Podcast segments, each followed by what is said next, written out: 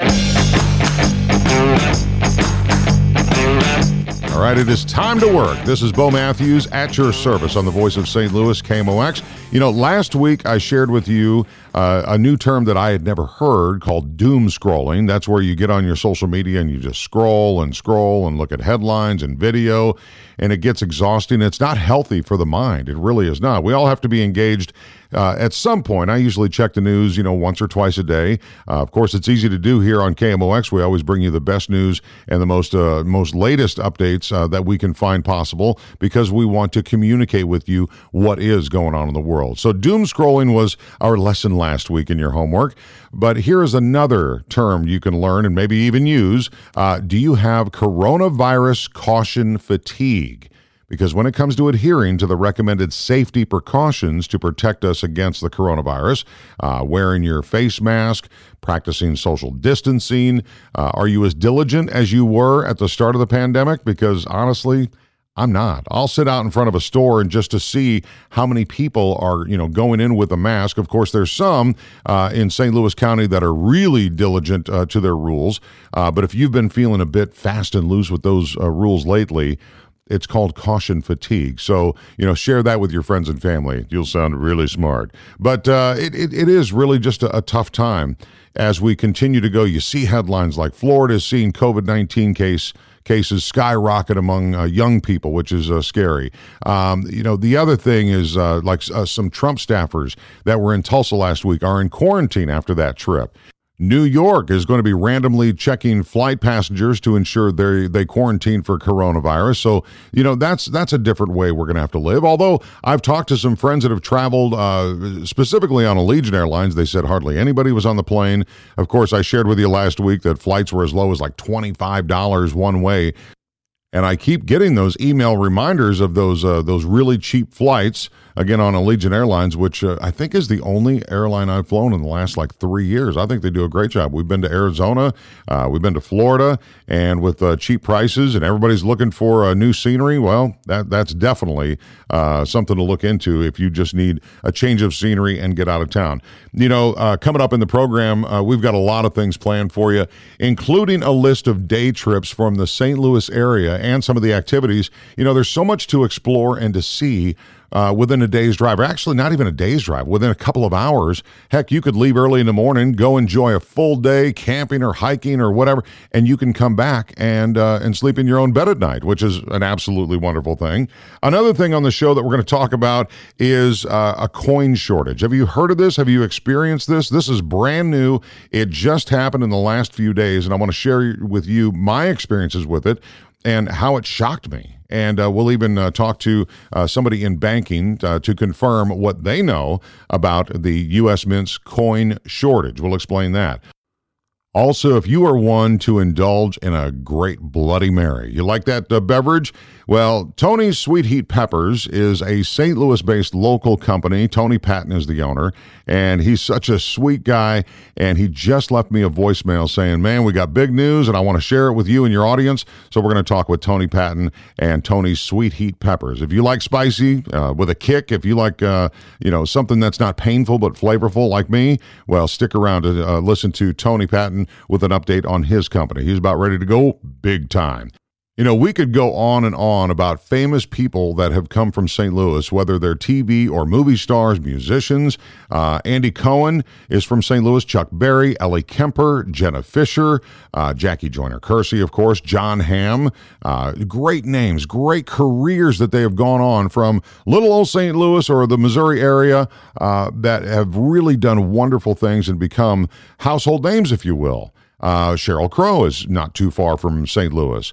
Well, there's other people that go on to do great things that are a little bit more behind the scenes. Take a listen to this. Here we are on a stunt driving course practicing. This is how to do a 360. You want to get up to about 60 miles an hour, but you got to be kind of violent with the e-brake and the steering. Here we go.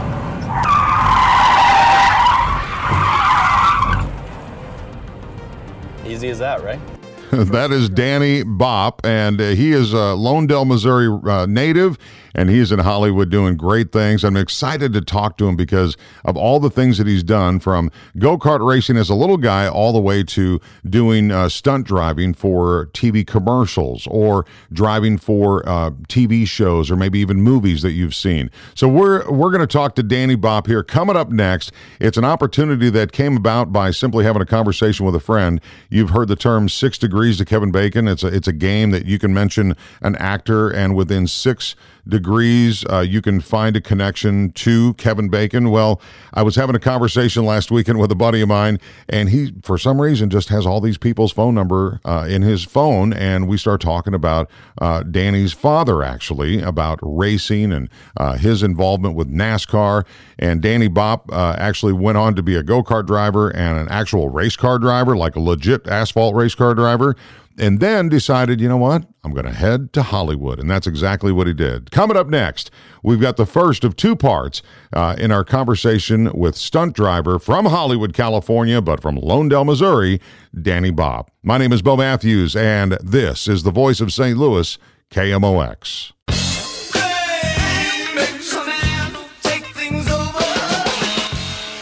All right, it is the voice of St. Louis, KMOX. My name is Bo Matthews, and a friend of mine knows a guy, and uh, he was name dropping, of course.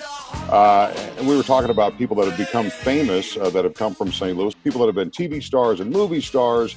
But the people that do the real work, it's kind of like doctors are really important, but the nurses do all the work.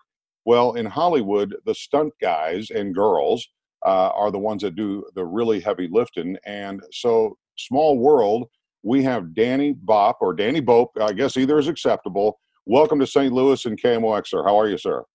Well, thanks for having me. First of all, I appreciate that. And wow, what a what a that's a hell of an introduction. I really appreciate it. I'll, tell you what. I uh, Randy is a, a, dear friend of ours uh, that goes way back, and uh, he was uh, he just we were just talking. We were hanging out. We usually go get a bite to eat, and he's got stories upon stories. And he started to talk about uh, this guy that was from Lonedell, Missouri, and uh, talked about race car connection and building frames and chassis. And this is the this is your dad that we're talking about, Glenn Bopp, Bopp or Bope. And uh, right away he name dropped uh, uh, Kenny Schrader, and of course everybody knows that name from the NASCAR world.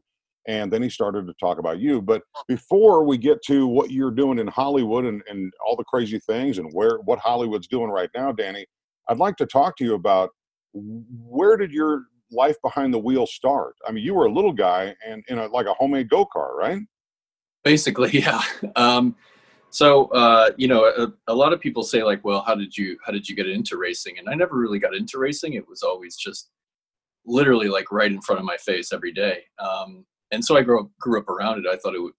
I thought it, everybody was a you know grew up around it. So, um, but yeah, I mean, my dad, Glenn Bopp, he had um, his race car business where he built chassis and um, built race cars and you know Rusty Wallace, Mark Martin, uh, Darrell Waltrip, uh, Ken Schrader, uh, so many famous NASCAR drivers. Uh, older now, but you know, I mean, legends, racing legends right. started uh, essentially started their careers with him. Um, and when they were teenagers, Rusty Wallace and Ken Schrader worked for my dad. Um, yeah. so the so stories keep going. this, this goes back further than even I, I realized. Uh, I've got a connection with CV King Incorporated, which uh, was a huge sponsor for uh, for uh, Kenny, and still yep. has a great partnership. So these were these were just your dad's friends, right? That were just around the house all the time. Yeah, yeah, of course. So again, I thought it was totally normal, you know, having race cars in the in in my dad's shop. That was yeah, I think it was about five thousand square feet, but you know, he had uh, uh, jigs and and uh, you know paint booths and engine bays and everything else, and you know it was a full racing operation. So um, that was totally normal to me. But I mean, where I started driving was, um, and I guess it was about five or six, and you know we always had golf carts and go karts and scooters and mini bikes and pretty much anything on wheels with a motor. And um, uh, so I started about five or six, just messing around with stuff. And um, I specifically remember, I think I was about nine, but I was racing around, um, you know, our property because uh, we had our shop and then it was like a gravel driveway in, in um, in Lonedell, Missouri. And uh, I was just racing around, you know, kind of off roading uh, in this go kart. And uh, our friend Randy, uh, he he said to my dad, you know, as I was racing by, he goes, "That kid's going to be the next Jeff Gordon, and I want to sponsor him." So he's wow. responsible for his driving career. that's that's crazy. Now, so you were born into uh, your dad was already doing the race car business when you were coming up, when you were born, and I mean, you you knew no different. What did he do before race car, the race car business? Well, he, uh, long before I was born, um, so I think in like the 50s and early 60s, uh, okay. he had an auto body shop um, and then that evolved into a full blown race car operation from, I want to say the mid 60s to about 82. Okay. Um, I'd have to ask my mom about those numbers, but or 1983 or so. And then it was all your, it was uh, your whole life. Your whole life, you were around motors and, and wheels. Constantly. Yeah. All the time. And I thought my dad was the coolest on the planet. I mean, I had a mini bike, I went on a motorcycle ride, but I don't know. I think your dad might have raised the bar on this one.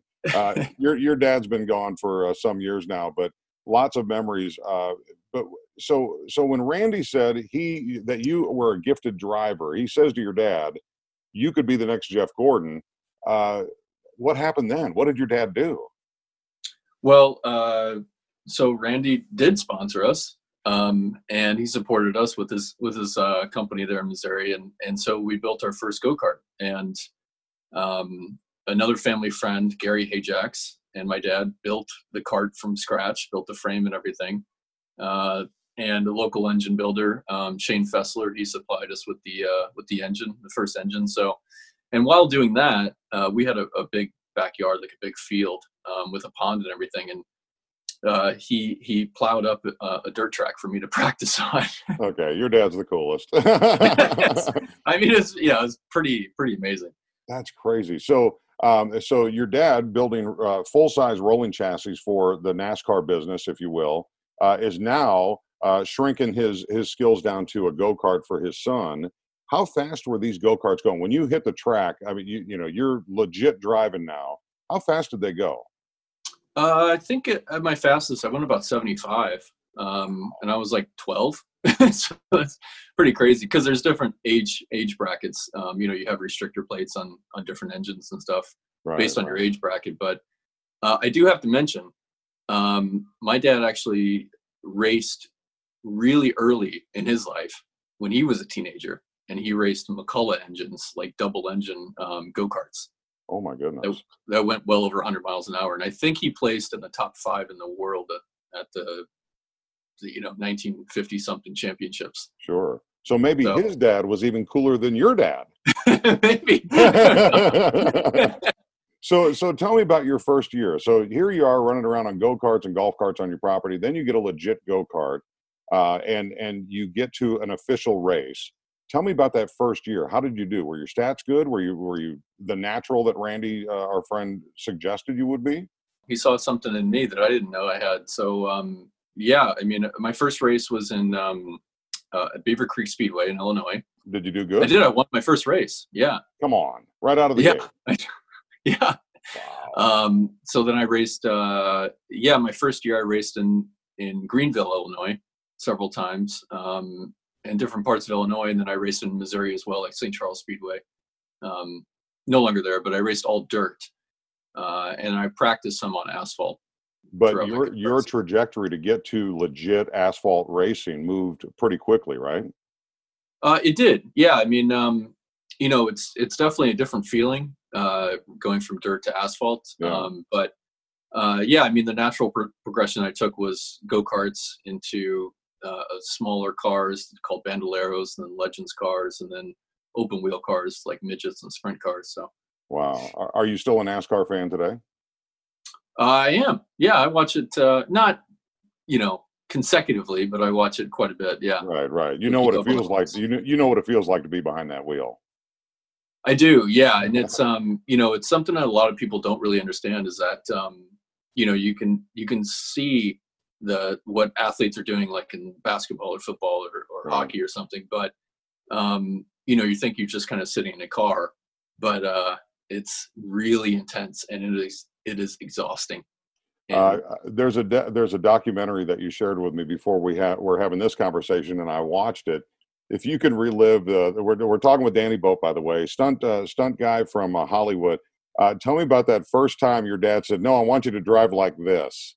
Oh, so the cart, the go kart just got built. I was about mm, 10 or 11 years old. And I was going up for my first test run on our homemade right. racetrack. And, um, you know, I was, I, I got up to the track. I was terrified. Uh, and, you know, I just had this helmet that was too big for me that Ken Schrader actually uh supplied to me, which was really right. nice. um, and I, I finally got to the track. I just kind of putted up there. And then I, I started making laps around the track. And my dad said, you know, just try to make like momentum laps, like start off slow and just kind of keep building up speed. But I was so terrified of this cart because um, it's, it's, it was loud and it was powerful to me at the time, you know. And so I was putting around and I only made like five or six laps. And he waved me in and he, he just immediately shut the cart off and he goes, just get out. He goes, what are you doing? And I was like, well, dad, I'm scared. I don't know, you know, how to properly like, you know, hit these lines and everything else you're saying. And he goes, all right, just get out. I'll show you how it's done. So he sits on top of the seat. And I said, well, don't you want a helmet? Or he goes, no, I don't need it. So, so he has a cigarette in his mouth. He sits on top of the seat and he just takes off. And I guess all of it came flooding back from when he was a teenager of how to race. And so he's just flooring it around this track immediately the whole way around. And I mean, I don't know, going at least 50, 60 miles an hour around this little homemade track. And wow. And it made about three laps or so. He, his hair's blowing back and stuff. And then he, he, he slammed on the brakes next to me and he, uh, he gets out and he goes, that's how you race. And that's how I want you to drive. well, it sounded like you listened to him pretty good. It was a hard lesson. I bet. I bet. We're talking with Danny Bopp, his dad, uh, very famous in the NASCAR world, uh, Glenn Bopp. Um, and, you know, again, I, I mentioned that uh, you know there's a lot of people that have been famous that have come from St. Louis, actors that we see in TVs and movies and uh, TV shows and movies and stuff like that. But you have elevated, you've gone through all the racing life, and you made a decision to go to Hollywood. So we're going to take a quick break, and we're going to come back. And I'd really like to not only find out about how you've done in Hollywood and maybe what we could look for, uh, you know, shows that you've been in, uh, but I'd also like to find out the temperature of Hollywood and what's going on in the world during this, you know, coronavirus world, if you don't mind. You got a minute? Yeah, of course. Okay, Danny Bopp is our guest on the Voice of St. Louis, KMOX. It's when you're a celebrity. It's the Voice of St. Louis, KMOX. My name is Bo Matthews, and through a friend of a friend of a friend, I connected with a guy who is a local guy from the Lone-Dell, Missouri area uh, that went through uh, the racing stages from go go kart to you know the, the, the professional drivers, and then at some point uh, decided I'm going to Hollywood and maybe become a, a, stunt driver. His name is Danny Bopp. Danny, welcome to the Voice of St. Louis KMOX, and thanks for your time. Um, at what point and what age did you say did you say okay I'm done with racing I want to I want to maybe go out to, to Hollywood and see what goes on or how did how did that happen? Well, racing is a is a I, I equate it to kind of a drug. yeah. And the fact that the feeling is the same, and the unfortunately the finances can be the same as well. So uh, racing is is incredibly expensive, and I I never you know uh, uh, you can ask any racer this that's been doing it for a number of years, and they never quit racing. Sometimes racing quits them. So you knew Uber driving was not going to be the thing you wanted to do.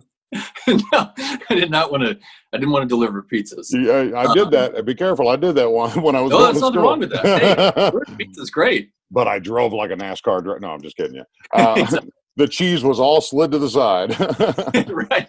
Um, so, so how did you how did you find out that uh, stunt driving could be a thing for you? Well, back in 2005, there was a guy that we were trying to do some dealings with um, uh, for my racing career, and he had kind of like this connection here, a friend of a friend of a friend, and right. and um, he said, you know, there's a lot of commercials and TV and movies that film in LA, and stunt driving is something that um, you know is done a lot in Hollywood, and I never even give, given it a thought or or just you know it never even entered my mind. So um, it uh, so then I came out here for a few months to give it a, a shot, like in 2005, just to kind of feel around what's going on and and I kind of got the bug right away. I was like, this is something I really need to to focus on because this could be um, potentially could be a, great career, you know. Right. And and that's what it is. Like people, you know, if you come out to to Los Angeles, and I finally came out here in 2010.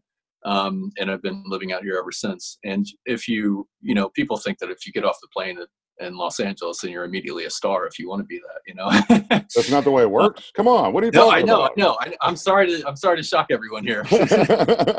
um, but it is, you know, it, it's it's like anything else. It you know, it takes proper education, practice, and and you have to look at it as a, a long career. Um, and Rob King, a friend of mine out here, he kind of mentored me in the beginning um, and told me this is this is a career. This is not just some overnight success thing. It's something that you have to really work towards and right. and kind of um, you know um, uh, kind of dissolve yourself into the whole industry. And, and ten thousand really, hours, right? Ten thousand hours to perfect anything. Right. Yeah. yeah. It applies to that as well. And so, do they have stunt driving schools out there? Uh, there are some, yeah. There are some stunt driving schools, which is a. It's kind of like um, it, it's kind of like your associate's degree for college. You know, sure. it's like oh, okay, it's a good start, but uh, the real real world is different, and you know, on set is different, and um, just having that experience and that resume to back it up is is kind of paramount. So I, I, I, you know, it always amazes me. It catches me off guard. I can be watching a movie, whatever it is, and it can be a really intimate scene or something like that, and I'm like you don't realize that there's hundreds of people behind that camera that are making sure everything goes the way it is and i'm sure it's it's it's got to be that way for you especially for the safety aspect of it oh of course i mean and that's the that's the whole that's the whole name of you know commercials movie and tv is that um, you, you want to if you're stunt doubling somebody or or you're driving for an actor or something you want to make it seamless to where it doesn't distract from the the scene you know if i'm if I'm supposed to be doubling somebody and I don't look anything like them, then people are gonna, even viewers are gonna be like, oh, what? What was that? Right, right. yeah, the old uh, the old TV shows like Chips. I'll, I'll, you know now with the DVR you can stop it and you can you know really look at it. It's like that ain't Ponch. There ain't no way. You know. Uh, yeah. So they do. I guess you got to work with CGI, or that's all done after you've done what you've done. Yeah, I mean, there's there's definitely a ton of CGI in in bigger budget movies and TV shows now, um, but it still doesn't replace uh, the actual stunt doubles, you know, that are that are um, doubling for the actors, uh, you know, doing some sort of action scene or falling down or or getting pulled on a wire or something like that, or driving a car. So, so are you doing more than just driving? You are a stunt man. You do all kinds of things. Yeah. So my my overall base is is stunt driving because um, that's you know obviously my history is racing. So right. Um, but I have kind of evolved into um, you know tackles and fights and falls and being tossed off of ships and all that okay. fun stuff. Nice. Yeah. Oh, I did see the video clip of you jumping off the ship or you know being thrown off or whatever. Oh, it was definitely thrown. Yeah, it wasn't. It wasn't jumped off. it wasn't voluntarily. We're talking to Danny Bopp. He's uh, from the Lone-Dell, Missouri area, but he's living out in California now. Um, so my, I know because I'm anxious to ask, and I, I hope you don't take offense to this, but who are some of the people you have doubled for that that we would know? Uh, well, I, I worked a ton on. Um, I guess it's been a few years. It's been a year or two or something, but I worked a ton on NCIS. Oh wow! Uh, I got to say, I mean, those are really great cast. That's a whole great cast and crew. Um, they've worked together for several years. They're just everything's just a well-oiled machine. So I doubled um, Sean Murray, which is McGee on the show. Yeah, yeah. Um, and again, great guy. Um, the whole cast is amazing, and uh, I'd say that's probably one of most my most consistent runs. Right. Um, you know, I've worked on uh, Run Marvel's Runaways. I've worked on uh, Criminal Minds. I worked on. I love um, that show. Yeah. Yeah, The Last Ship. Uh, I worked on. Um, man, I'm drawing a blank right now. I need to pull up my resume. It's just another. it's just another day at the office. It seems like to you. I, I just think it's impressive. It's interesting too uh, because I, I saw on your IMDb account uh, that you've done a lot of uh, shots for commercials, like uh, you know the the Jeep commercial in the Sahara Desert or whatever. You've done a lot of that driving. Of course, the little words that say "Don't try this at home" or something to that that sort. Um, right. But you're the guy that tried it at home, didn't you? yeah, everywhere actually. Yeah. Uh, and it's funny. It's um, you know, you're you're pushing these vehicles to the absolute limit, and it's um, not at all what the the vehicle should be used for on a daily basis. But it gets it gets used like that on set all the time. So yeah, I'm I'm still trying to wrap my my head around, and you've obviously been able to do it, Danny. Uh, that you go from driving fast and turning left all the time to now you're doing all these stunts, and and I'm going to post your uh, your uh, demo reel if you don't mind on my social media, so people can go to Bo Matthews Facebook and, and see this. Um, you know the the stopping on a dime, the you know the parallel parking without you know with all the tricks. I mean, how do you learn something like that? Do you just get out there and do it? Well, here's the thing. Like, uh, you know, obviously you learn a ton from racing. Uh, it does, a lot of the things do correlate um, from racing into stunt driving. Um, but there's a lot of differences as well. You know, the, the hitting the marks is the same and the, the you know, getting used to the speed and, and control of the vehicle. But, you know, it, it's, it's kind of, it's kind of like, um, you know, uh, a screenwriting versus like writing a novel. You know, it's like, it's kind of similar, but there's a lot of differences. So, sure uh, I had to practice a lot for the 10,000 hours. Yeah, um, yeah. I had to practice a lot. So I would go to empty parking lots and, you know, I, I bought a, uh, a, a, Nissan 350Z that is my practice car. And, um, yeah, I had to, you know, I had to learn a lot of the, the drifting techni- techniques and, you know, how to stop exactly in a, in a 90 box and, you know, do parallel parking box and things like that. And, you know, you just, just keep practicing, you're going to get there. But it, you know, the racing definitely helped me a lot with it. So, what does a Hollywood stunt driver drive for a daily driver car? What's your what's your, your no? I, am going to ask. I'm going to ask. What's your personal vehicle? Oh man, this is so pathetic. It's actually a, a, a Chevy Volt. yes, that's awesome. I know you'd think it'd be like a GT 500, you know, 67 fastback or something, but no, no, it's the studios. You you run that with them, and right, uh, yeah. Well, uh, so I, I do want to ask before we go, um, uh, the, what's going on in Hollywood right now during this coronavirus? It seems like shows have just, just shut down. Uh, commercials are there? Uh, is is anything going on for you right now? So yeah, you're absolutely right. I mean, um, you know, Hollywood and and the world for that matter was basically shut down. Um, you know, on every uh, industry, yeah. but especially production um, you know things are coming back extremely slow at this point at least in los angeles. I, i've been getting some calls about utah um, atlanta uh, maybe about a month ago because you know their their restrictions were lifted a little bit sooner. Oh yeah um, but it is if you think about it i mean it's it, it, being on a being on a movie set or a commercial set or, or tv set is um, you don't think of how many people are behind the scenes, but if you look at it, you're looking at several hundred people all gathered together uh, that may call for a concert scene or you know a, big church gathering scene or something like that. And you have people of all ages, maybe kids, uh, elderly people, or something. So it's a really dicey um, and difficult thing to navigate. Um, now the stunt aspect of it is kind of difficult to navigate as well because there's a lot of physical contact um, you're you're doing a fight scene you're right. falling downstairs you're tackling one another um, and you know you might be working with people of all different uh, health capacities ages things like that you know depending on what the scene calls for so oh.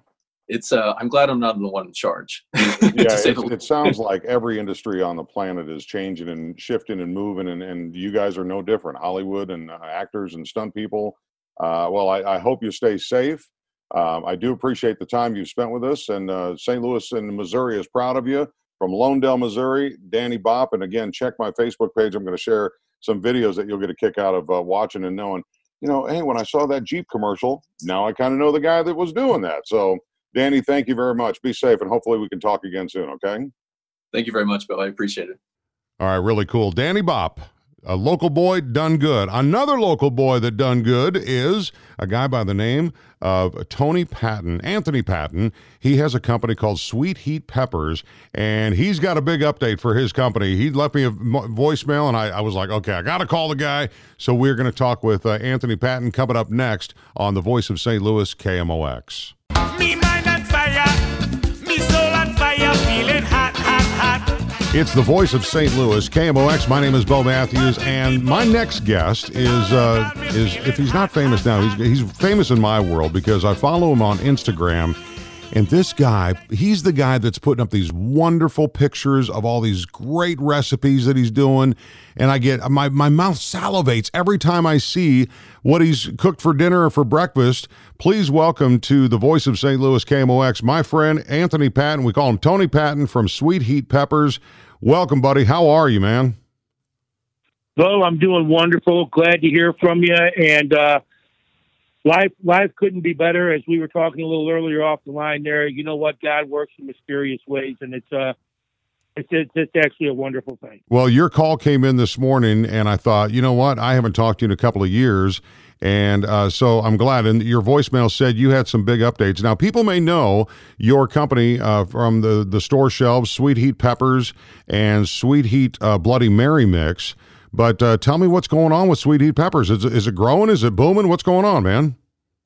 Well, Bo, to, to give you the great news for everybody out there that is a, is a great supporter and to all my accounts, I will let everybody know what's going on and, and what is what is happening is um, I got picked up by a company by the name of Fox River Dairy Distributors here in St. Louis. They're a local company. They actually own half of Dogtown Pizza. Oh and, wow! Okay. Yes, sir. And they're going to be my distributor. They're going to be putting me into a lot of new places right now.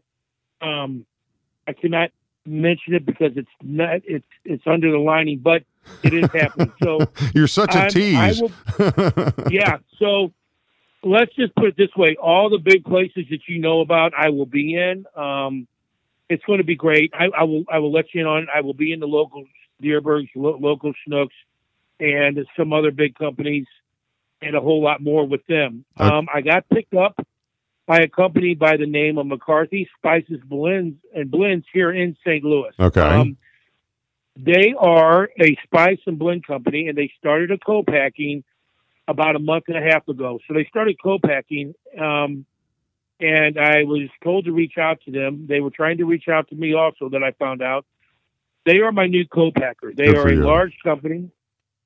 And the big news is I have a jalapeno made out of my jalapenos, the sweet heat jalapeno.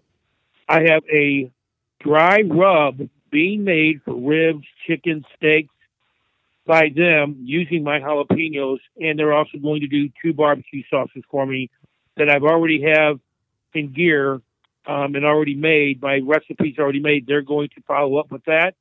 So I have three new products actually coming out, Bill. Uh, so I, I, I want to back up just a little bit to, to let people know where I ran into you first. When we first crossed paths, it was at well now the defunct Gold's Gym, and uh, and Tony is like this uh, this heavy lifting, huge, thick bodybuilding dude, and we connected uh, a few years ago, and uh, we started talking about spicy foods and sweet heat peppers, and I told him, man, my dad loves hot anything, spicy anything. I, I love spicy, I love hot, but I don't love pain. I like flavor, and you brought sweet heat. You br- no, you brought sweet heat peppers to me, and I tried them, and they were fantastic. So I, I want to go back even a little bit further. Where did the recipe come from? This is not your recipe necessarily. You might have modified it, but who really introduced you to these uh, these jalapenos the way they're they're displayed now and, and served? Well, to be honest with you, where it starts at, it's about 34 years ago. I was just bringing regular jalapenos and cheddar cheese and crackers to my friend's house on New Year's Day. Um, back in the day mm-hmm. when all, all the bowls, all the all the holiday bowls were being played in football. Well, my mom comes from a very large farm. Um, God bless her heart. Um, but anyway, they came. She was canning and pickling all the all the sisters. She came from a family of nine, and the sisters canned and pickled. I called her up. I said, "Look, I'm bringing something boring to this party every New Year's Day. Can you help me?" I don't want to be embarrassed, Mom. Come on, help me out. Exactly, exactly. Everyone was bringing chili sandwiches, and here I am bringing sliced up jalapenos on with cheddar cheese and Ritz crackers. Right, and that's the true story. So her and my aunt Judy came came together. I asked if they could help me out. Uh, about three or four days later, after I had called her, she came up and gave me about three to four recipes to to iron out and do my own thing with. And in all actuality, that's where Tony's Sweet Heat jalapenos recipe came from. And it's actually from my Aunt Judy and my mom. And then I just I just rectified it a little bit more and added a little bit more things to it. And that's how that came about. That's so cool. And, and you know what? You have not forgotten where you came from. You're giving credit to where credit is due. And Tony, the timing of this whole thing is fantastic because as we've learned in the last several months with coronavirus and, you know, stay-at-home orders, people are cooking at home now and people are looking uh, to you know to change things up a bit. And as i mentioned earlier that i follow you on instagram and there's never a picture of you. Maybe a picture of you with your kids maybe once in a while but uh, there's always pictures of the food that you were uh, preparing and you definitely got the cooking gene from your family, right? Um, my cooking gene came from my mom, the old country, um, and she taught me how to cook. And she, yeah, it actually is um, a lot from her. It's bred in you, yeah. And you say the old country. What, what what is your nationality? Where are you from? Um, I've got a whole lot of German. I got Italian. I've got um, Cherokee Indian. So I've, I've got a little bit of a mixture in there. It's some Swedish, a little bit of Swedish, but um, in all actuality, Bo, you know what? It's old time country cooking is where I learned how to cook. There you go. Love that. Well, I, I, I like I said, I love seeing your uh, pictures on Instagram. Uh, it, uh, some call it food porn, and that's what I would. You are a food porn star. Did you know that? You know what? I've been told that, but I haven't gotten paid for it. That's great. That's great. So, so uh, on the shelves already is the sweet heat peppers and the Bloody Mary mix, which uh, has got to have done gangbusters because I've tried both and they're fantastic. But now we got dry rubs coming and barbecue sauces, and you are from St. Louis, and what better marriage is that than St. Louis and barbecue? And you're part of it now. And and you know what, Bo, if, if you don't mind me saying, you know what, anybody out there that's dealing with this corona, and we all know how it is, Bo. We just talked about it a little bit before the show here. Yep. You know, I just want to put a word out to everybody. You know what? Stay strong during this whole time. Don't let anything get you down. Stay away from the media. Don't listen to them because you got to live. And you know what? We just got to do and just believe in the Lord above because it's all going to turn out to be okay. And just and anyone that's really wanting to dream and go for the dream, don't let this bring you down. Keep just just keep just keep going. And keep t- going. And Tony, you are proof that a dream can come to reality uh, just in this sector alone. Uh, but my best to you and your family and your business. So, uh, Tony Sweet Heat Peppers is the brand. And uh, so, right now, we, uh, we we should be looking for how soon before we get the dry rubs and the barbecue sauce. Um, the dry rub, I can tell you right now, is probably going to be out in a month and a half. Okay. And the barbecue sauces, we're hoping because there's a little bit of a backlog on because of the virus. The barbecue sauces do take a little more time than the cook down and all that. So I'm being told probably at the end of July, mid August, the new the, the barbecue sauces will be out. Okay. Where can people find you online? What's uh, well? I know I you can find him on Instagram if you want to see his uh, food pictures. On Facebook, I am Anthony Patton, but you can also find me at Tony Sweet Heat Peppers, and on Instagram, it is Sweet Heat Peppers. Tony, great to talk to you. Thanks for the update. I can't wait to try out the new products that are be coming soon. Um, and uh, and I wish you well. And let's uh, reconnect here real soon so we can find out what you got cooking uh, for uh, for 2021. Okay. That sounds great, Bo, and God bless you, and thank you very much. If you like a food with a kick, that's your guy right there, Tony Patton. Tony's Sweet Heat Peppers. All right, stay right there. Next on the program, our special guest is an author of a book called The Conflict Resolution Grail. The timing for this book couldn't be better. Mesa Malecki is my guest next on the voice of St. Louis, KMOX. It is the voice of St. Louis, KMOX. My name is Bo Matthews. At your service, my next guest is an author with a brand new book out called The Conflict Resolution Grail. And when this uh, email came to me uh, from a publicist uh, talking about uh, this this new opportunity to talk to this uh, author, I thought, boy, there's never been a better time. Uh, Mesa Malecki practices as a family lawyer and accredited mediator at Malecki Barristers in Toronto, Canada. Her fascination with the complexities of interpersonal and human dynamics led to a career of fighting for justice, with training at Harvard Law School's negotiation and leadership program and a uh, family mediation internship at the Toronto Superior Court of Justice. So, welcome, Mesa Malecki, to St. Louis and KMOX. How are you, ma'am? Thank you very much. I'm very well and very happy to be here. Well, congratulations on your book. It uh, just dropped, and uh, and I, I, I wish you a lot of luck. I did get a preview uh, of, of the book itself, and I made it through some, not a lot, but I made it through some of it. But when I when I heard the title of the book, I'm judging the book by its cover, "The Conflict Resolution Grail." I thought, boy, we need this more than ever because there's so much strife going on in the world, in the U.S., of course, uh, with you know rioting and protesters. But let's get down to uh, the the grassroots of where this idea uh, came from uh, to write this book. Yes. Uh, so, you know, in my years uh, of training as a law student and, and a lawyer, I was never introduced to this incredible literature on conflict resolution theory. It's incredible that, you know, lawyers go through law school and all they learn about is what we call in law school uh, an adversarial model of conflict resolution, which you know really pits two people's interests against each other in a very adversarial manner, right. uh, which uh, you know subsequently escalates the conflict. So when I took up mediation training and negotiation training, I thought, wow, this literature is so incredible. It made such a difference to me in my practice as a lawyer. I became more strategic. I became more skillful. I became more conscious of my own conflict resolution style. And then in my everyday life, in my, you know, with my own family, with my friends, with strangers, and, you know, conflict is everywhere. So uh, I thought, you know, really this is knowledge that should uh, trickle down to the consciousness of the everyday person. These are tools that it's that really shouldn't be resolved for the professional conflict resolver.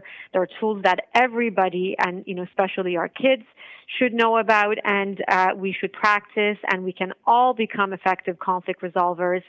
And so that's how the inspiration for the book began. But you know, I must tell you that uh, as as incredible as this literature is, a lot of it coming from the Harvard Negotiation Project. Actually, what was missing from the literature, in my opinion, was really the the Eastern wisdom, and um, you know the the teachings of the Dalai Lama, what he says about conflict resolution, uh, the Eckhart Tolle. And I thought, you know, I really need to marry these two worlds together. I need to provide the world with an integrated approach to conflict resolution. And if you look at the triangle on the cover of my book, there are three dimensions to, uh, you know, uh, creating a, a, better humanity, you know, having a cultural shift.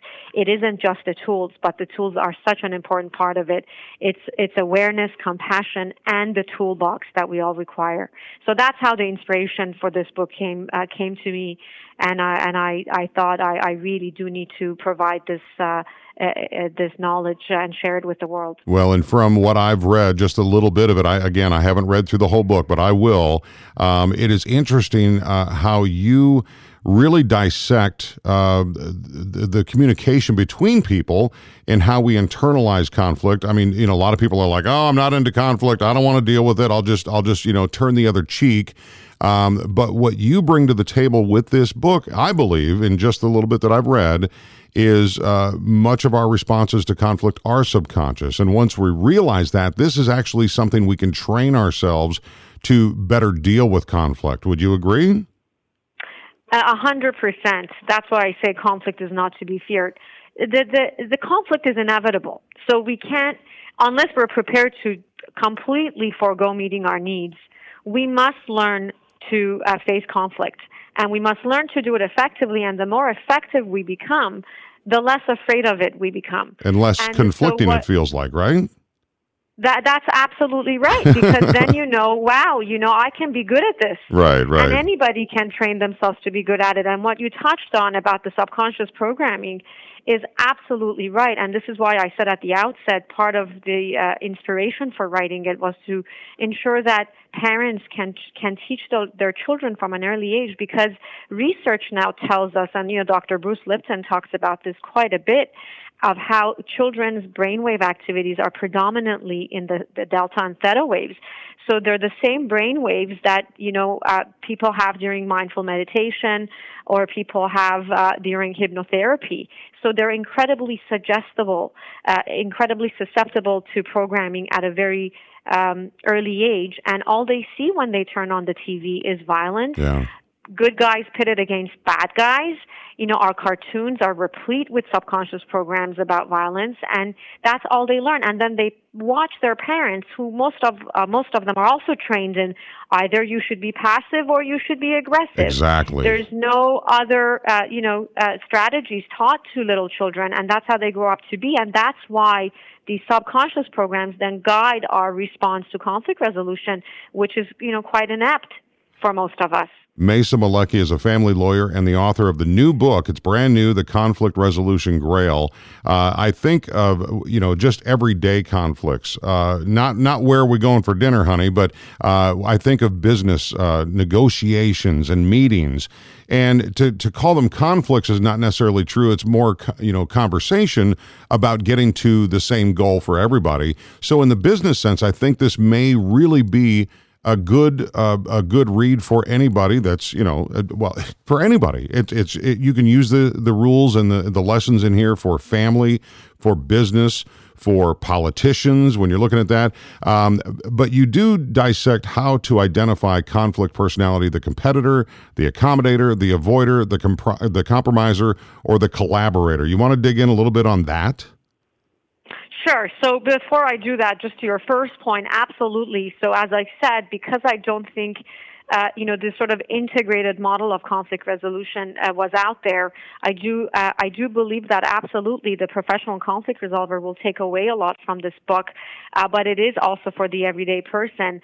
And so part of the reason I identified these five, uh, uh, you know, conflict resolution styles is for people to become more self-aware of who they are, because you know it, it's just like the way you go to a doctor and you know they say half the solution lies in identifying the issue. It's the same thing. So if i if i know that i am uh, avoidant by uh, uh, that's my predominant style of conflict resolution yeah. i can talk myself to be something else. So the competitor for instance is somebody who you know who cares about winning at the stake of the relationship. The accommodator is someone who cares more about the relationship than about the problem and, and about meeting their own needs. The avoider doesn't care about much either, doesn't care much for the problem, okay. and doesn't care much about the relationship. The compromiser is somebody who cares about both, but cares about both uh, only, uh, you know, somewhat. So the uh, the collaborator, which I call the high leverage behavior of, of effective conflict resolvers, wants to maximize the gain on both sides and cares about the relationship. So right. cares about solving the problem. And uh, you know, the classic orange story, just to give people an idea of what I'm talking about, is what we were taught in mediation uh, in mediation training, and it's about two sisters quarreling over an orange. Uh, you know, sort of, you would think the rational way of uh, of dividing the orange in half would give them each what they want, and they can then walk away from walk away with half the orange. But and and that's certainly what the compromiser would think is the rational solution. Uh, but the collaborator would ask each of them why they want the orange, and one of them says, "Well, I want to drink the juice," and the other one says, "Well, I want the skin because I want to bake a marmalade cake." and now each of them gets to walk away with the entirety of the orange, with no value left on the table, and wow. there's no resentment built because they each get exactly 100% of what they want. That is that is crazy, and that's in the book. I, I didn't get to that part. Yes, that's also in the book. okay, yes. but that's a great way to explain it. I, you know, as you're talking, and I'm, I'm, I'm I, I think everybody is learning right now. But you know, we all have internal conflict and decisions that we need to make. Do we continue doing, you know, going down this path, or do we do we stop? Uh, do you do you speak to that part, just about internal conflict that we have?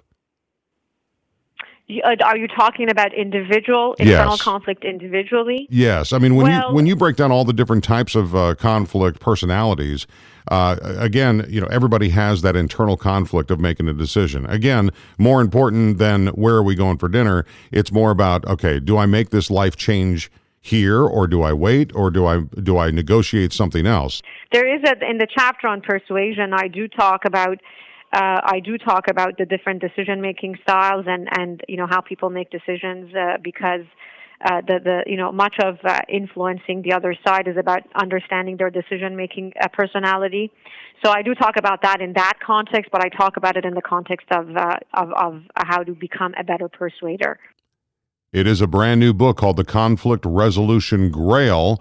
Her name is Mesa Malecki. She is the author of this new book, and we are going to dive into the conflict we're seeing in the headlines every single day next. My name is Bo Matthews, and this is the voice of St. Louis, KMOX. Mesa Malecki is uh, the author of the new book, The Conflict Resolution Grail. And I'm sure, Mesa, that you have been watching the news uh, of around the world just like we all have been.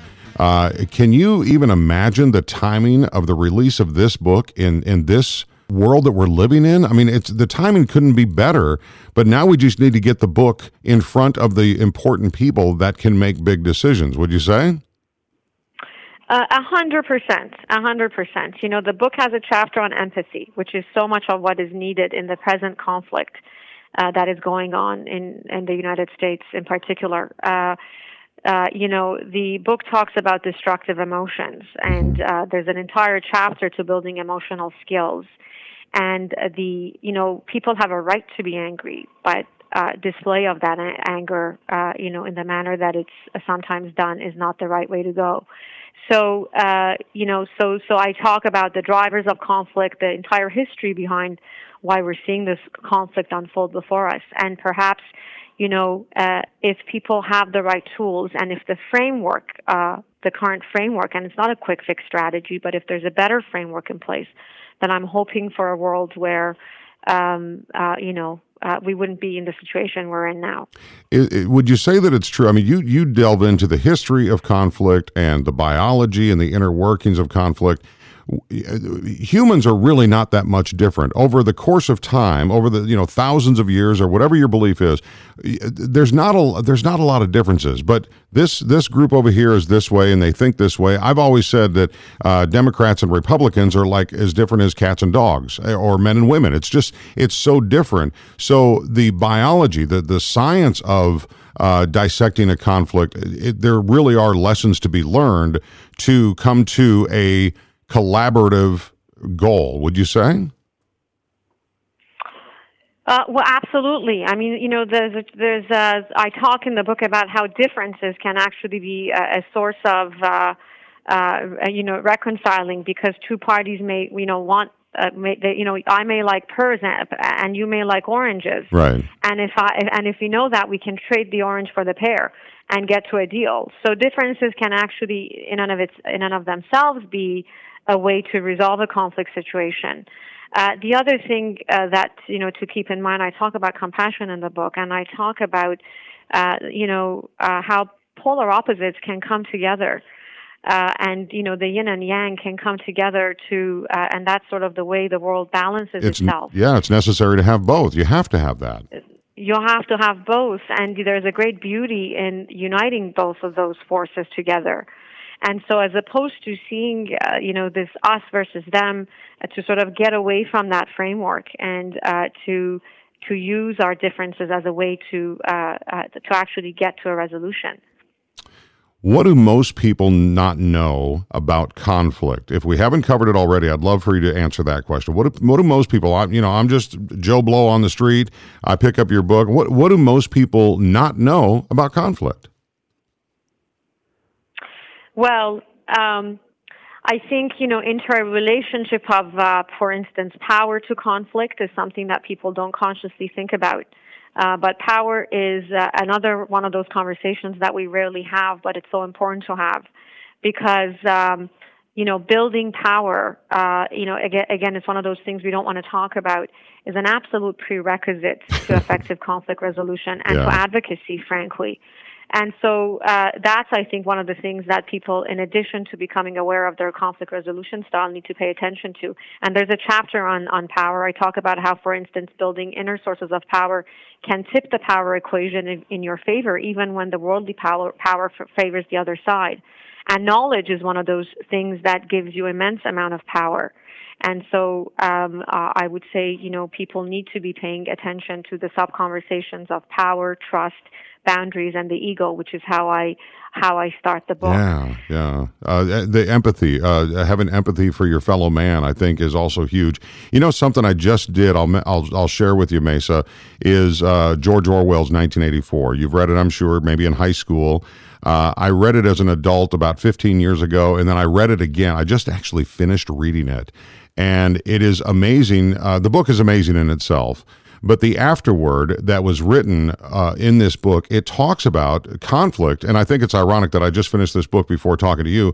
Um, the the afterword was written by Erich Fromm, and in that, to surmise what he says, is there will always be conflict. There will always be conflict in the world, whether it's on a personal level, a business level, a family level, a political level, or a, a you know governmental level. There's always going to be conflict, but there can there always be a resolution? That would be the question. Yes. So it, I guess it depends how you define resolution. Um, I believe that uh, all conflict, you know, does conclude in fo- one form or the other. Certainly, the goal is to get to a resolution uh, before, uh, you know, uh, we get to a very bad place.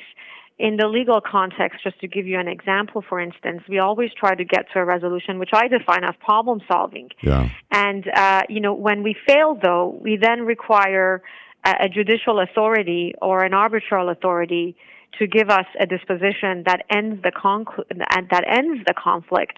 So ends the, the the problem that was the source of the conflict. But what it doesn't deal with is the underlying toxic emotions that will uh, you know withstand the test of time, and they they likely will linger on long past the conclusion or the judicial disposition that was given to a parties. So so you can solve the problem, but the toxic emotions won't go away as long as uh, you know uh, people don't know how to have these emotional skills that I talk about in the book, and if they if they don't uh, get to change the framework to one that is more compassionate and that one one that is based on awareness. Compassion, listening. A rule that I learned as a young man was uh, my dad told me you have uh, uh, two ears and one mouth. You should listen twice as much as you talk, is what he told me, and I and I've kind of led that way, led my life that way. Uh, but I, I just I, I, think it's a fascinating subject, and the timing again could not be any better. It's called the Conflict Resolution Grail by Mesa Malecki, and available anywhere you can buy books. That's correct. Yes, you can get the copy off of Amazon and all of your local bookstores. Fantastic. Again, uh, for anybody, anybody that's a business owner or a head of a family or in a family, uh, or just for your own personal, I, th- I, think it's just so important. And I'm so glad you wrote this book, May- Mesa Malecki. Thank you so much for your time and joining us in St. Louis on KMOX. Thank you very much for having me. I appreciate it. Coming up next, I want to talk to you about a coin shortage. Have you heard of this? I mean, I know we had the toilet paper shortage of 2020, uh, but a coin shortage. I'm going to share with you an experience that I had not once, but twice, and I want to just see if you've had the experience as well. My name is Bo Matthews. This is the voice of St. Louis, KMOX. It's the voice of St. Louis, KMOX. My name is Bo Matthews, and something kind of strange happened to me this week that I wanted to share with you. And it happened not once, but twice. And it's the fact that there is a coin shortage going on in our country. Yes, coins are the new toilet paper when it comes to shortages. So I was at the gas station yesterday. They said, "Oh, I, we're having a, a, coin shortage. Would you like to donate your, you know, change? Because I, let's say the the total was a dollar seventy four. They're asking me if I wanted to donate the twenty six cents to Folds of Honor, which is a charity. You know, it's a, a charity for military families. And I said, well, what's going on? oh, they said, well, we have a coin shortage going on. And I was like, okay, yeah, go ahead and donate it, whatever. And they and I grabbed a pamphlet and I walked out. Well, I went yeah. back to the another gas station today, same brand, same kind of store. And uh, so I went in and I bought a donut. It was a dollar thirty-three, and the guy said, and this is a different location, different guy, and he goes, "Would you like to donate? Uh, would you like to round up your your change and donate that to uh, Folds of Honor. So I asked him a little bit more because I was a little startled yesterday, and now it's happening right away today. And he explained that there's a, a coin shortage going on. And he goes, if you want your change back and you don't want to donate, which makes me feel un American because it's a charity for American soldier families. I said, yeah, can you explain this? And he goes, yeah, uh, the, the Mint, the U.S. Mint, uh, has been down on their production because of the coronavirus, their restrictions of work and everything. And they said, uh, if you want your change back, I have to give it to you in a gift card not they're not going to give me change. And I'm like, and I kind of looked in his drawer and he had no coins in his in his drawer. And I was like, what is going on here? So I did a little homework and I looked online Sure enough, U.S. Mint production staffing is down because of the coronavirus, and and now I understand that. And I do want to mention that Folds of Honor is a wonderful organization. They provide educational scholarships for children and spouses of military servicemen and women killed or disabled while serving our great nation. So, uh, Kwik Trip was the store that I was in twice in the last couple of days, and hats off to them for kind of you know adjusting for the need to help out this great organization, Folds of Honor but then I got to thinking, well, I'm going to do some homework here, which I did, uh, but I wanted to talk to somebody in banking. My sister in law is in banking. And so I just wanted to find out do you know anything about it? When's the first you heard about it? Um, I heard about it Monday from a customer and my boss, too. Everybody I work with my boss are just like, yeah, no, that's not true because if it was, we'd be the first ones to know about it. But then when I went to order money Wednesday, I'm like, look at this and then there we go. That's the first I heard legit from the Fed. So they actually like they put an email out or something? It's, well, I have a system that I have to click on in order to order money, and they'll they'll put like a warning saying like, make sure you order enough 20s for your ATMs or whatever. And there's a warning that says due to COVID that there's a there's a change shortage. So so do not be surprised if you order change and you do not get your full delivery. So what I did is I ordered double of everything. See, it's kind of like uh, when the TP was running short. It's like, hey, if you can get it, double up on it, right? That's exactly right. I told them, and definitely buy two ply because you can always separate them. so, did you get your money order? Oh yeah, yeah, and that's that's like what the guy said to me today. He's like, I don't know what connections you have, but you're the only one that got your full coin delivery. So I know that like my other two buddy branches, they got their full change order. Well, with all the headlines we're seeing, statues being torn down and stuff like that, my mind imme- immediately went to is it because the presidents are on the coins that they're discontinuing? And it's not that at all. That would be a conspiracy theory, but that's where my brain went to with all the freaking headlines that we're seeing, right? Oh my gosh, I love conspiracy theories too. Like I believe this is going to be all done and over after election day. you think? Uh, yep. Well, and I, you know what? I don't even like to call them conspiracy theories. I just like to call them theories because it means people are trying to think. They're trying to figure out what's going on, right? Right.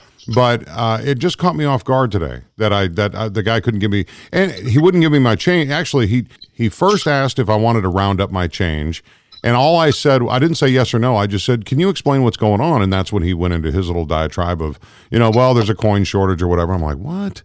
Well, he only handed me my bills back. He never did hand me the coin. So he just took it, uh, assumed that I was going to donate, which I did, and it's a good cause, I guess. But I I just, I just felt like weird that this is happening and it's happening so quickly. I mean, coin shortage. What? I just I just don't get it. And I knew if anybody would know, it would be somebody in banking. And hello, my sister-in-law. I don't know about you guys, but like when we got our stimulus check, we I didn't go direct deposit into my account, didn't get a check. We got mailed the prepaid debit cards. Oh yeah, I've heard about that. Okay?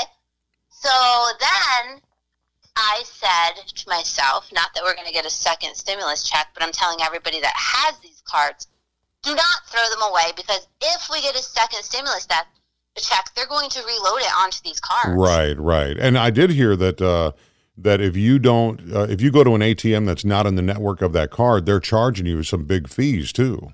Oh, you're not kidding. And let me tell you, you can go to a bank and you can withdraw the whole entire amount out and with no charge. But Oh, if you take, that's what I always tell anybody that gets a prepaid debit card, go to your bank, have them run it as a cash advance on a credit card, it's a debit card, yeah. and you're not going to get a charge. You're just going to have to show your driver's license. No big deal. All right. Thanks to my sister-in-law Carrie for your assistance. Good talking to you. Love you, and uh, hope to see you soon. Okay, we're going to switch gears here on KMOX now, and we're going to talk about the food fight. Yeah, we've been doing some food fights, and we are looking for your input. Now, we had our very first food fight to figure out who was going to win the best burger in the St. Louis metro area. The very first food fight, the burger battle. Uh, congratulations goes out to the winner of Seamus McDaniels. Everybody thought that Burger Battle uh, definitely went to them. And be sure to try out their burger next time you are in the Dogtown area or any of the other local spots from the Burger Battle. Uh, that includes Mac's Local Eats, High Point Drive-In. Ooh, they've got good burgers. O'Connell's Pub, Carl's Drive-In, Bailey's uh, Bailey's Range, Layla's Five Star Burger, uh, the Dam, Village Bar, Olive and Oak, or Capitol Grill all great burgers at all of those locations. But uh, that was the very first one. Now we're just wrapping up the Deli Rumble. The Deli Rumble at KMOX.com. You can get your vote in, and hopefully your favorite is on that list. The, the amazing thing is, there's a lot of great delis around the St. Louis area, and I don't want you to miss out on getting your voice to be heard. The Deli Rumble continues uh, with uh, great locations. Uh, Gioia's Deli, which I have just been exposed to in the last uh, six months or so. I've been twice, fantastic. But the best sandwich shop or deli that you love going to would it be Mom's Deli? Blues City Deli, LeGrand's, Pickles Deli, Adriana's on the Hill. Uh, I just had an Amighetti sandwich. That was uh, running, running right up there to the top. But you have until Sunday night to get your vote in for the uh, the best sandwich shop and deli, and then starting in July, appropriately, we will begin the food fight. The category best barbecue restaurants, and there are so many, right? St. Louis is uh, known for so many great barbecue restaurants Pappy's, Sugar Fire, Bogart's. Salt and Smoke, I've never been there. Uh, the Beast Butcher and Block, never been there. Duke's Barbecue Shack, Stellar Hog. Uh, there's a whole bunch more to add to that list, including uh, Super Smokers Barbecue, Bandanas Barbecue, uh, Sawmill Barbecue, Smoky O's, which is really uh, great. I've been there to uh, what's the Arnold location, I think is where I was. Big Woody's, Miss Piggy's Smokehouse, Hendricks Barbecue, Highway 67 Barbecue. Those are all going to start uh, July 1 in the KMOX food fight. And I don't want you to miss it out. We all love good food, right? Well, again, you still have time to get your favorite sandwich shop or deli uh, voted for. That is going to end on Sunday night. So make sure you get your vote in at kmox.radio.com. Does it even feel like summertime to you? It's a little weird, right? A lot of people not uh, traveling very far to go on vacation or to get away or just a change of scenery. I understand that RV sales are through the roof. Well, I came up with a list of day trips from St. Louis with some great activities that I want to share with you because if you're just scrambling for ideas, I mean, how long can you go with the blow up pool in the backyard before the family's like, ah, we got to get out of here and do something? Well, I'm going to share with you some of these day trips that are from St. Louis that you can go and come back the same day, go camping if you want overnight. Some great ideas for you. I'm going to pass along next on the voice of St. Louis, KMOX. It's the voice of St. Louis KMOX. My name is Bo Matthews, and a lot of lot of fun we've had in the last couple of hours. We're not quite done yet because I know a lot of people are struggling on where they're going to go on vacation, if they're even going to plan a vacation. My wife and I, we've been looking at each other like, well, do we drive somewhere? Do we fly somewhere? We don't even know. But I found a list of day trips from St. Louis with uh, different activities, and I'm going to get to that. But I wanted to start the call off with uh, my buddy Jerry Kirk from Brookdale Farms in Eureka. And for the last several years, he's had floating going on at the Meramec and has been doing a great job. And uh, so, Jerry, welcome to KMOX, sir. How are you? Oh, doing good, Bo. Thanks very much. People are looking for uh, a new scenery other than the four walls they live in, and uh, and I got word that uh, your floating business is through the roof. Uh, yes, actually, it is. It's been uh, it's been a pleasant surprise for us. It's been uh, it's been great. Uh, we've uh, we've added a bunch of equipment and added another bus, and just to keep up, we're we sell out just we've sold out almost every weekend for the last four or five, I guess, and um, we're just having a great time. Everybody seems to be having a lot of fun. You know, the the pools are closed, but you can still swim in the Meramec. I think the beautiful part is is that you are so close to St. Louis, and I know people are still kind of freaking out, you know. And I know there's people that go to the Lake of the Ozarks or Lake Carlyle or whatever, but it's so nice when you can go to the country and it only be 30 minutes from downtown St. Louis. So explain what goes on. You, of course, how does social distancing work with your floating? Uh, are you guys do you have rules for the floaters and all that good stuff? Well, you know what, Bo? Uh, everything for us, it, it kind of works out really good because the only time we really have to concern ourselves with anything is in the or in the buses, and the buses are you know windows down. You know, we've got 260 air conditioning. We roll down all the windows to go about 60. So it's uh, that's redneck air conditioning. Thank you. exactly. So it's so it's so it's safe on the bus. You know, things like the way you're moving and all that kind of thing. And then um, and then people, are, you know, they're they're in their own groups because you've got your own equipment that you're you're floating either rafts, canoes, kayaks, or tubes. So they're basically with their own family groups and or, or friends that they've been around, things like that. Right. They're on the river, so they're pretty much. Uh, so we really don't worry about too much, you know. Plus, we're actually we're on the Jefferson County side of the of the river, so we're just we go by the state's uh, rules. And right now, we're you know we're pretty much unencumbered by any you know too many things. Yeah, that's good. Now you rent all the things that you just mentioned, or can people bring their own? How does that work for Brookdale Farms? Well, we uh, so yeah, we rent tubes, rafts, canoes, and kayaks. Okay. Um, we'll let you know we will let people bring their own something if they want to during the week. On the weekends, it's just so busy that we just you know we have it has to be a rental from us. Right, um, right. And so everybody they they come to our place, they park park their car, we bus them upriver it's either a four mile float for the rafts or the tubes, and then a nine mile float for the canoes and the uh, canoes and kayaks. And then you float right back to your car, so there's no waiting for the bus to leave or any of that kind of stuff. And for those people that are thinking about, okay, I'm going to do this. I've been wanting to do this. Well, you know, I've been wanting to do it. How long does the how long does the nine mile float take? Any idea? Um, I would You know, it depends. I would say that if you're, um, you know, a normal person doing the normal, uh, doing your normal, you know, stopping and pat, you know, it's probably three to three and a half, three to three and a half actual hours of float time. And then you're going to add to that when you stop at the sandbars and swim, or if you picnic, or you know whatever, uh, you know enjoy a few adult beverages, whatever. It's going to add to your time. You know. Yeah, I know. I know people are looking uh, for just another place to go to. And again, I've, I've always loved Brookdale Farms and what you guys do out there. Uh, and and it's just so close. That's the biggest thing. Um, and is your is your wedding business uh, up and going now? Is, is are things moving for you now? We did our first uh, wedding back about three weeks ago, um, but our event building has been actually has been going crazy too because we are one of the few we are one of the facilities that is open and able to uh, you know handle some groups and so we've been doing a lot of graduation parties. We've got we did uh, we had a we had a couple weddings last weekend. We've actually had um, we had the Webster Groves uh, senior class was there last, last night. Oh, very a, cool. Yeah, kind of like a senior night kind of a thing.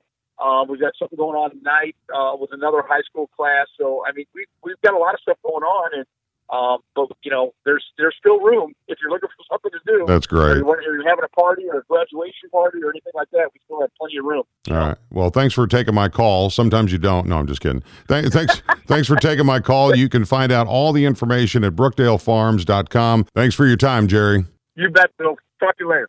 You know, and if you want to go a little bit further out, I came up with a you know, and if you want to go a little further out on a, a day trip uh, from St. Louis, I've got some uh, some locations, some distances, and some activities. Pickle Springs is about an hour and 15 minutes away with waterfalls and canyons, uh, creek wading, hiking. It is uh, just a, a, fantastic place. I've never been, but I've heard many of my friends that have gone down there. I've gone to Cuivre River State Park. Have you been there? That's about an hour from St. Louis, and they have fishing, swimming, and hiking. Also, uh, Echo Bluff State Park. Look that up. Two hours and 41 minutes from St. Louis. They've got cabins if you want to stay a couple of days or even a night, creek swimming, splash pad, fishing, floating. Carlyle Lake. That is kind of like, and everybody in Illinois is probably going, no, no, no, don't say anything, don't say anything. It's kind of like a hidden gem in Illinois. And I've heard a lot of great things about it, but from St. Louis, it's about 90 minutes away. I know there's a lot of people that love to drive down to the Lake of the Ozarks for all they have to offer, and that's fantastic. But Carlyle Lake, fishing, swimming, beaches, again, less than 90 minutes from St. Louis. Mastodon State Park, if you've never been, they've got a very cool museum just down I 55 in Imperial, Missouri. So that's going to be about 30 minutes out of downtown. And they've got a, a great hiking trail. Uh, they've got two of them. They've got the novice, and then they've got the, uh, the really hard one. Uh, my wife and I, we did the novice one. That was no problem. And for some reason, when her and I go hiking, we always are prepared with our half a bottle of water, and then we go for like five miles. It's just it's crazy, but we we did that. We did enjoy Mastodon State Park, but uh, you've got to have good shoes on when you go there. Uh, the Lake of Egypt Never been there. Tons of lakefront houses for rent for cheap. That's a little over two hours away. St. Joe State Park, if you haven't been, St. Joe State Park is about an hour and 15 minutes away. Fantastic swimming beaches, fishing, hiking. Uh, I've done ATV riding down there as well. That's a, a, great place you can go to. You leave early in the morning, pack up a, a picnic, and lots to do down there. Mark Twain State Park. Mm, all these places are great. These are all day trips that you want to take, or maybe a couple of day trips if you've got the time. Cabins, fishing, hiking, swimming, beaches in Mark Twain State Park. That's a beautiful area. Uh, also, Sam A. Baker Park is a, a couple of hours away. Big Creek wading. They've got hiking, fishing, and cabins. Uh, another another really cool place that I love to go to. It's down Highway 21. It may switch into another uh, road, but uh, Johnson Shut-ins. If you've never been, it's less than two hours away. It's actually a very beautiful drive down there. And at Johnson Shut-ins, you're really close to Elephant Rock Park as well. But Johnson Shut-ins has wading, swimming, hiking, uh, and just to see the boulders that are at Johnson Shut-ins. It is a sight to see. And I mean, truly something you can load the kids up and the family and go down and soak in that water. It, it's just an amazing sight to see. There's so many gems in the Midwest. And I just want to encourage you to, you know, make a plan. If you're not going to Disney this year, if you're not going to wherever you normally go to because of the, you know, because of the situation we're in with the coronavirus and all that stuff, These are great places you can go, get some fresh air, get outdoors. But next to Johnson Shut Ins, uh, which is really cool, is Elephant Rock Park and there's great photo ops there. These are the biggest rocks in the world. You can walk around them, you can crawl under them, you can crawl over them. Uh, and it was pretty amazing because last time my wife and I were down there, actually, it was the last time and our first time down there. Uh, we we kind of missed the marker for the trail, and we kind of got off trail. Well, I had my phone with me, so I GPSed it. And what was amazing to me is how close uh, Elephant Rocks was to the Mississippi in relation to it. It was amazing. Just really cool stuff to see.